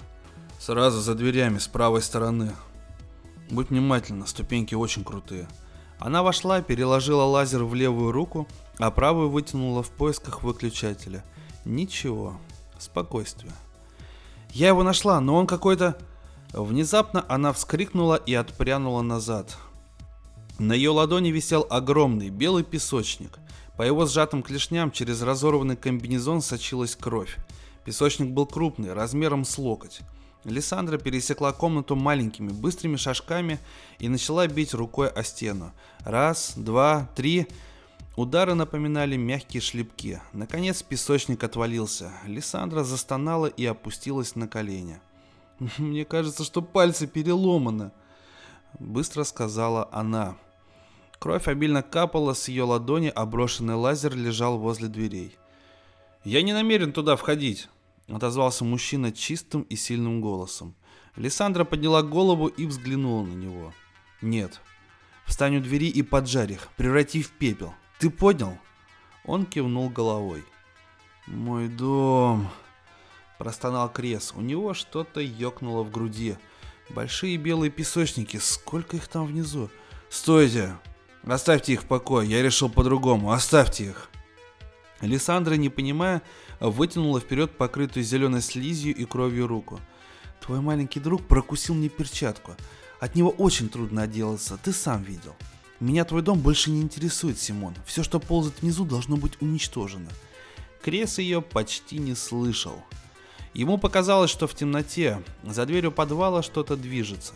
Он вообразил себе армию, полчища огромных песочников, стремительно надвигавшихся из темноты. Увидел себя, поднятого сотни маленьких ножек, плывущего вниз в темноту и мрак к ожидающей голодной матке. Его передернуло. Нет. Его реплику проигнорировали. Помощник Лиссандры подошел к двери и приготовился открыть огонь. И тогда Крес прыгнул, толкая его в спину рукой. Мужчина от неожиданности вскрикнул, потерял равновесие и рухнул в темноту. Крес слышал, как массивное тело катится вниз. Спустя мгновение из подвала донеслись звуки шуршания, хруст и какие-то монотонные мягкие удары. Покрытый потом, напоминая возбужденного сексуального маньяка, Крес повернулся к Лиссандре. «Что ты делаешь?» — резко сказала она. Крес поднял брошенный ей лазер. «Симон!» «Я заключаю мир. Они не обидят своего бога. Они не обидят его, пока он будет добрым и щедрым. Я был жестоким, я морил их голодом. Сейчас я должен их за это отблагодарить. Ты понимаешь?» «Ты сошел с ума!» Сказала Лиссандра. Это были ее последние слова. Крес выжег в ее груди дыру величиной с кулак. Он потянул тело к дверям и сбросил его с лестницы. Шум внизу нарастал. Царапанье, щелканье хитиновых панцирей, тихие тягучие всплески. Крест закрыл дверь и снова забил ее досками. Тело его заполнило глубокое, невиданное блаженство, обволакивая страх, как слой вишневого сиропа. Его не покидало подозрение в неестественности этого чувства. Он планировал полететь в город, снять комнату на день, а может быть на год. Вместо этого он запил. Сам не знаю почему. Пил в течение нескольких часов. Потом его стошнило прямо на ковер в салоне, после чего он уснул. Когда он проснулся, весь дом был погружен в глубокую тьму. Крест сжался в комочек на диване. Повсюду слышались звуки. Он передвиг... Они передвигались внутри стен, окружали его. Слух необычайно обострился. Даже самый тихий шорох казался шагом песочника. Он закрыл глаза, опасаясь пошевелиться, чтобы не задеть кого-нибудь и ожидая страшное прикосновение. Внезапно он зарыдал и тут же замолк, обмирая от страха. Лежал в таком положении какое-то время, но ничего не происходило. Содрогаясь в конвульсиях, открыл глаза – Постепенно тени смягчились. Через высокие окна падал свет луны. Его глаза привыкли к темноте, салон был пуст. Ничего и никого. Кроме его пьяных страхов. Крес взял себя в руки, встал и подошел к выключателю. Пусто. В комнате было тихо и спокойно. Он напряг слух, ничего, звуков нет. Тишина в стенах. Это только продукт его воображения и страха. Он вспомнил о существе из подвала, и покраснел от стыда и гнева. Он мог помочь ей сжечь песочников, уничтожить их. Почему? Он знал. Его вынудила к этому матка, посеяла страх. Ялово напомнила ему, что матка обладает слабыми псионическими способностями, даже маленькая, не говоря о матках больших размеров. Она насытилась телами Кэт и Иди, а сейчас поглощает следующие два. Она растет. Она попробовала вкус человеческого мяса. Его затрясло, и он с большим усилием снова взял себя в руки. Матка его не обидит, он ее бог. Белые песочники его любимцы. Крес вспомнил, как ударил ее мечом. Это еще перед приходом Кэт, будь она проклята. Он здесь не останется. Матка снова проголодается. Это будет скоро, если учитывать ее размера. У нее ужасный аппетит. Что же ему делать? Он должен убежать из собственного дома в город, пока песочники сидят в подвале. Там только кусок стены и немного утоптанной земли. Они могут рыть туннели, а когда вылезут наружу, Крес предпочел об этом не думать. Он пошел в спальню и упаковал вещи. Взял три сумки, один костюм и смену белья. Это все, что ему нужно – Оставшееся место в сумках он заполнил драгоценностями, произведениями искусства и другими вещами, с потерей которых не смог бы смириться. Возвращаться сюда он уже не собирался. Пищуха сползла за ним по лестнице, вглядываясь в него своими блестящими глазами. Она похудела. Крес вспомнил, что забыл уже, когда кормил ее последний раз. Обычно она сама заботилась о еде, но в последнее время у нее явно были проблемы с охотой. Она попыталась схватить его за ногу. Крест заворчал и пинком отогнал ее. Пищуха, оскорбленная, убежала. Крес выскочил наружу, неуклюже волоча за собой сумки и закрыл дверь. Какое-то время он стоял, опираясь о стену дома. Сердце билось как сумасшедшее. Осталось пройти до Глиссера только несколько метров. Он не решался. В ясном свете луны отчетливо проявились все следы побоища, расстилающегося перед входом в дом. Тела двух наемников Лиссандры лежали там, где и упали. Одно скрюченное и обугленное, второе распухшее под массой атакующих песочников. Всюду песочники, черные и красные. Немалых усилий стоила мысль, что они уже не оживут. Они просто ждали его, как это делали не раз. Ну чушь. Очередная пьяная галлюцинация. Он видел, как разваливались замки. Все мертвы, а белые в ловушке подвале. Он глубоко вздохнул и шагнул вперед, на слой мертвых песочников. Они захрустели.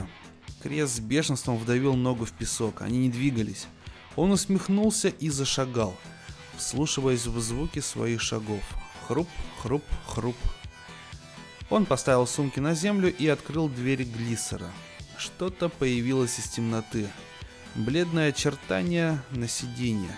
Длинное, примерно с локоть. Оно посмотрело на Креса шестью, расположенными вокруг туловища глазами. Клешни мягко щелкнули. У Креса намокли штаны, он отшатнулся. Снова движение внутри глиссера. Песочник вышел и осторожно двинулся в его сторону. За ним появились другие, до поры прятавшиеся под сиденьями, забившихся в обивку кресел. Но сейчас они вышли. Они окружили глиссер неправильным кольцом. Крес облизал губы, повернулся и кинулся в сторону глиссера Лиссандра. Он остановился на середине пути. Там также что-то двигалось. Огромные, едва видимые в свете луны насекомые. Крес заскулил и бросился к дому. Подбегая к дверям, посмотрел вверх. Насчитал дюжину длинных, белых, ползающих во все направлениях по стене здания. Четыре песочника висели гроздью под колокольней, где когда-то располагалось гнездо сокола-стервятника. Что-то вырезали. Лицо. Очень знакомое лицо. Симон Крест завизжал и бросился в дом. Алкоголь в соответствующем количестве не спасал ему уже давно ожидаемое спокойствие. Он проснулся от какого-то внутреннего толчка. Страшно болела голова, сильный запах и голод. Он никогда не испытывал такого голода. Крес понимал, что скручивается не его желудок. Наверху шкафа, стоявшего рядом с кроватью, сидел белый песочник и двигал усами. Такой же большой, какой сидел в глиссере – Крес подавил в себе желание убежать. «Я, я, я тебя накормлю. Накормлю». А во рту пересохло, язык превратился в наждак. Он провел им по губам и выбежал из комнаты. В доме оказалось много песочников, и ему приходилось внимательно выбирать себе дорогу. Все они занимались какими-то важными делами. Вносили изменения в доме, пробивали отверстия в стенах, что-то вырезали – он дважды натыкался на свое лицо, смотрящее на него из самых неожиданных мест. Искаженное, зараженное страхом лицо. Он вышел из дома, чтобы принести гниющие там тела. Была надежда, что они успокоят голод матки. На месте их не оказалось. Исчезли. Крест тут же вспомнил, с какой легкостью песочники переносили вещи, которые были тяжелее их самих. Мысль о том, что матка остается голодной даже после такого обеда, заставило его ужаснуться. Когда он вернулся в дом, навстречу ему по лестнице двигалась колонна песочников. Каждый из них нес по куску пищухи. Отрезанная голова, проплывая рядом, казалось, смотрела на него с укором. Крес опорожнил холодильник, кладовые, собирая продукты посреди кухни в одну кучу. Дюжина белых ожидала, пока он не закончит. Они забрали все, пренебрегая только замороженными продуктами, оставив их посреди большой лужи талой воды. Он сообразил, что нужно предпринять. Подошел к центру связи. «Яд, я делаю сегодня вечером маленький прием», сказал он непринужденным голосом, когда отозвался первый из его приятелей. «Я понимаю, что говорю тебе это слишком поздно, но я надеюсь, что ты сможешь приехать. Постарайся». Потом он позвонил Маладе Блейн и другим. Девять из них приняли его приглашение – он надеялся, что этого будет достаточно. Крес встретил первых прибывших гостей снаружи. Песочники довольно быстро очистили территорию. Его усадьба почти вернулась к своему первоначальному состоянию. Провел к входным дверям и жестом пригласил их войти первыми. За ними не пошел. Крес осмелился сделать это, когда четверо из них вошли внутрь. Он захлопнул двери за последним, игнорируя полные удивления крики, которые спустя мгновение сменились ужасными воплями и быстрым шагом поспешил к одному из принадлежавших гостям Глиссеру. Быстро вскочил на сиденье, нажал на стартовую пластину и выругался. Естественно, они запрограммированы так, чтобы реагировать на папиллярные линии хозяина. Следующим гостем оказался Яд Ракис – Крес подбежал к нему сразу же, как только тот вышел из глиссера и схватил его за руку. «Садись обратно, быстро! Возьми меня с собой в город, поспеши, яд! Убегаем!» Ракис вытаращил на него глаза, не двигаясь с места. «Почему? Что случилось, Симон? Я ничего не понимаю. Что с твоим приемом?» Но было уже слишком поздно. Песок вокруг него зашевелился. Возникли красные глаза и глухо стучавшие клешни – Пара клешней вцепилась в щиколотку, и Ракис от неожиданности упал на колени. Песок вокруг него начал кипеть. Яд опрокинулся на спину, пронзительно завизжал, когда песочники начали заживо раздирать его на куски. Крес не мог на это смотреть. После этого Крес уже не пробовал убежать. Осушил остатки вина из бара, напившись до потери сознания. Он знал, что пользуется такой роскошью в последний раз. Все запасы вина хранились у него в подвале. Крес заснул сытым, хотя не съел ни кусочка за весь день. Ужасный голод исчез без следа.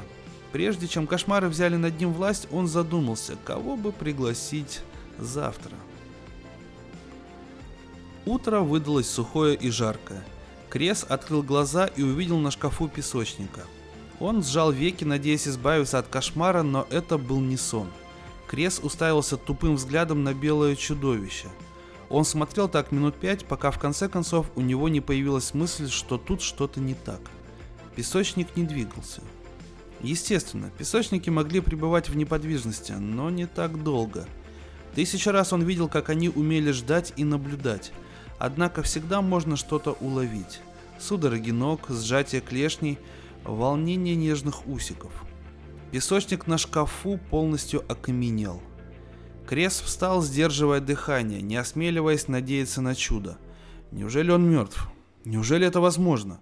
Он прошел в другую часть комнаты. Глаза песочника почернели и остекленели. Он, казалось, опух и гнил изнутри, а освобождающиеся газы раздували фрагменты панциря. Крес коснулся его дрожащей рукой. Песочник казался теплым, даже горячим, и температура постоянно повышалась. Но он не двигался.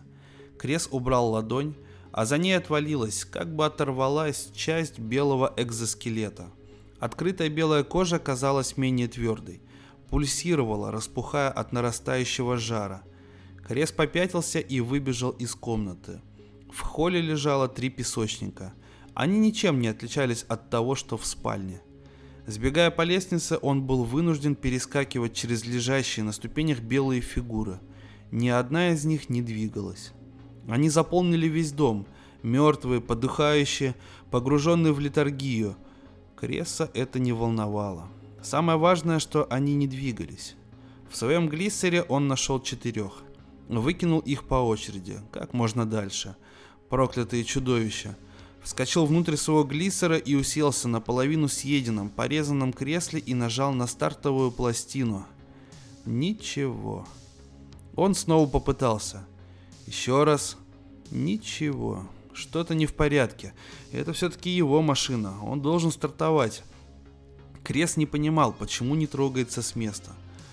Он вышел наружу и осмотрел глиссер, ожидая самого худшего, и не ошибся. Песочники разорвали антигравитационную сеть. Он в ловушке. Все еще в ловушке. А соловелый Крес потащился обратно домой. Он вошел в свой домашний музей и снял со стены древнюю секиру – висевшую рядом с тем мечом, который он когда-то испробовал на Кэт Млейн. Взялся за дело. Песочники не двигались даже тогда, когда он разрубал их на мелкие кусочки. Крес уничтожил 20 штук, прежде чем понял бессмысленность того, что делает. Они не имели никакого значения, а кроме того их было слишком много. Он мог работать таким образом весь день и всю ночь и не добиться при этом никакого результата. Ему необходимо спуститься вниз и использовать секиру против матки. Решительным шагом Крест двинулся вниз по лестнице. Когда двери подвала оказались перед ним, он остановился как вкопанный. Дверей не было. Стены вокруг них оказались съеденными. Отверстие выросло в два раза и округлилось. Яма и ничего более. Не осталось и следа того, что над пропастью существовали когда-то двери. Из отверстия исходил мерзкий, удушающий смрад. Влажные, окровавленные, покрытые пятнами бурой плесени стены. Но самое ужасное было в том, что они дышали. Крез вжался в угол и почувствовал, как выдох этого монстра обдувает его. Он чуть не задохнулся, когда ветер подул в обратную сторону. Выскочил на лестницу. В салоне Крес убил еще трех песочников и сломался. Что тут происходит? Он ничего не понимал. Наконец он вспомнил о единственном человеке, который мог бы все объяснить и помочь. Снова подошел к углу связи, в спешке шагая по песочникам и умоляя Бога, чтобы аппаратура была исправна. Когда Ялаво отозвалась, полностью сломленный крест рассказал ей все. Она позволила ему выговориться, не прерывала. Ее лицо ничего не выражало, она только слегка опустила уголки рта. «Я должна оставить вас там», — сказала она, когда он закончил. Крест зарыдал. «Вы этого не сделаете. Пожалуйста, помогите мне. Я вам заплачу». «Должна, но не сделаю этого». «Спасибо. О, спасибо». «Тихо. Слушайте меня. Это все ваших рук дело. Песочники, к которым хорошо относятся, являются только ритуальными, придворными воинами. Вы же пытками и голодом превратили их во что-то иное. Как бог вы сформировали песочников по своему усмотрению. Матка в вашем подвале больна. Она постоянно страдает от раны, которую вы ей нанесли. Вероятно, она сошла с ума. Ее поведение необычное и странное. Вы должны как можно скорее бежать оттуда. Песочники не мертвы, Крес. Они спят. Я говорила вам, что когда они вырастают, их экзоскелет отваливается. Обычно это происходит значительно раньше. Я никогда не слышала о песочниках таких размеров еще в насекомоподобной фазе развития. Это, вероятно, результат вашего вандализма. Но это уже не важно. Важно то, что с ними сейчас происходит. Понимаете, матка по мере роста становится умнее. Разум становится все более острым, гордым и амбициозным. Воины в панцирях необходимы ей только при ее незначительных размерах и зачаточном разуме. Потом ей понадобятся слуги с улучшенными возможностями тел. Когда они выйдут из куколок, это будет новый вид песочников. Я не могу сказать вам точно, как они будут выглядеть. Каждая матка сама определяет их внешний вид, приспосабливая к своим желаниям и целям. Однако они наверняка будут двуногими и с четырьмя руками, имеющих большие ладони, пальцы которых будут расположены друг против друга. Слуги будут способны конструировать сложные машины и пользоваться ими. Остальные песочники не будут обладать разумом, но матка будет очень, очень умной. Крес смотрел широко открытыми глазами на заполняющее экран лицо. «Ваши рабочие, те, которые уже здесь, которые устанавливали террариум». «Шейд. Шейд — это песочник. Шейд — это песочник. И вы продали мне его... его детей? Не говорите глупостей. Песочник в первой стадии развития похож более на сперматозоид, чем на ребенка. В естественных условиях войны контролируют их размножение и численность. Только один из ста достигает второй стадии. Только один из тысячи третью и последнюю, становясь таким, как Шейд. Взрослые песочники не отделяют маток специальным расположением. Их слишком много, а воины являются вредителями. Она вздохнула.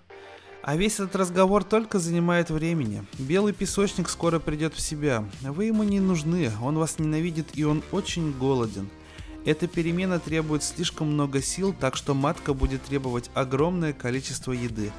А следовательно, вы должны немедленно исчезнуть. Вы понимаете? Я не могу. Мой глиссер уничтожен. Ни одного из оставшихся я не могу привести в действие. Вы можете прилететь за мной? Да, мы тут же вылетаем вдвоем.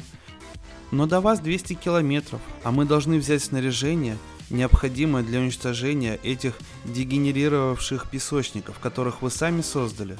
Вы не можете ждать нас там, у вас есть ноги, используйте их. Пожалуйста, идите на восток как можно точнее, на восток и как можно быстрее. Мы легко вас найдем, вы поняли? Да, да, да. Она отключилась, а Крес быстро направился в сторону дверей. На половине дороги услышал, как что-то лопнуло и захрустело. Один из песочников раскрылся. Из щели высунулись четыре маленькие, измазанные розовато-желтой жидкостью ручки, раздирающие мертвую кожу. Крес побежал. Он не учел действия жары. Сухие и скалистые холмы. Крес бежал изо всех сил быстрее, подальше от дома. Бежал, пока не закололо под ребрами. Перехватило дыхание. Пришлось немного отдохнуть и уже потом продолжить бег. Почти час он шел и бежал попеременно, под палящими лучами солнца. Обильно потел и только сейчас понял, что не взял с собой немного воды. В надежде увидеть прилетевших к нему на помощь Во и Шейда, постоянно смотрел на небо. Он никогда не совершал таких путешествий, у него был слишком изнеженный организм, да и жара давала о себе знать. Его гнало вперед воспоминания о подвале и смрадном дыхании оттуда, о снующих маленьких чудовищах, которые наверняка к этому моменту расползлись по всему дому. Он надеялся, что Во и Шейд смогут с ними разобраться. У него были свои планы, касающиеся этой парочки. Они виноваты. И за это должны ответить. Лиссандру не вернешь, но он найдет других, занимающихся подобным ремеслом. Он отомстит. Он клялся себе в этом десятки раз, потея и напрягая силы, стараясь идти точно на восток. По крайней мере, надеялся, что на восток. Точно определять направление он не умел, а кроме того не помнил, в какую сторону убегал в начале, когда его охватила паника. Однако с этого времени он старался следовать совету и двигаться в сторону, которая ему казалась востоком. Бегство продолжалось уже несколько часов, а помощь все еще не приходила. Крест стал сомневаться в выбранном им направлении. Когда прошло еще несколько часов, он испугался. А если Во и Шейд не смогут его найти, он умрет в этой пустыне. Ослаб, испуган и не ел два дня. Горло одеревенело от жажды. Вскоре он не сможет идти дальше, солнце склонялось к западу, а в темноте ничего не видно. Почему они не появляются? Возможно, их уничтожили песочники. Страх опять вернулся к нему, наполнил тело, а вместе с ним пришли ужасная жажда и голод. Но он еще шел, спотыкался, два раза упал. Во второй раз поранил себе руку о камень, из раны полилась кровь. Беспокоясь о возможной инфекции, прижал ее к рту. Солнце за его плечами коснулось горизонта. Стало немного прохладнее, сразу стало легче – он решился идти до тех пор, пока не наступит полная темнота. А потом где-нибудь устроиться на ночлег. До песочников уже достаточно далеко. А Во и Шейд наверняка найдут его, как только рассветет. Когда Крезов зашел на вершину очередного холма, то увидел перед собой очертания какого-то здания. Не больше его дома, но вполне внушительного. Это означало крышу над головой и безопасность. Он крикнул и побежал. Еда и питье. Он должен что-то съесть. Уже сейчас почувствовал вкус мяса. Сбежал с холма, крича и размахивая руками. Было уже почти темно, но он разглядел фигурки играющих возле дома детей. «На помощь! Эй, на помощь!» Они побежали в его сторону. Крес внезапно остановился. «Нет, только не это!» Он отступил на несколько шагов, поскользнулся на песке, встал и попробовал убежать. Они его легко поймали. Страшные, маленькие чудовища с выпученными глазами и оранжевой кожей. Он попробовал вырваться бесполезно. Маленькие, но у каждого четыре руки, а у Креса только две. Понесли его в сторону дома. Мрачное и бледное здание, вылепленное из осыпающегося песка, но с довольно большими дверями – темными и дышащими. Несмотря на страх, у Креса не вырвалось ни единого звука. Он закричал, когда увидел маленьких оранжевых детей, которые выползали из коридоров и хладнокровно смотрели на него. Все они были на одно лицо. Он узнал его. Это было его собственное лицо. Ну что ж, дорогие друзья, давненько я не записывал столь больших подкастов. Надеюсь, что вам этот рассказ Джорджа Мартина пришелся по душе. Как по мне, это великолепное повествование. И вообще мне всегда нравится, когда в рассказах происходят какие-то такие техногенные катастрофы, мутация. Это всегда читается на одном дыхании. В любом случае, благодарю вас за внимание. На микрофоне для вас работал Валентин Мурко. Услышимся в новых подкастах Drum Books. Спасибо большое, дорогие слушатели.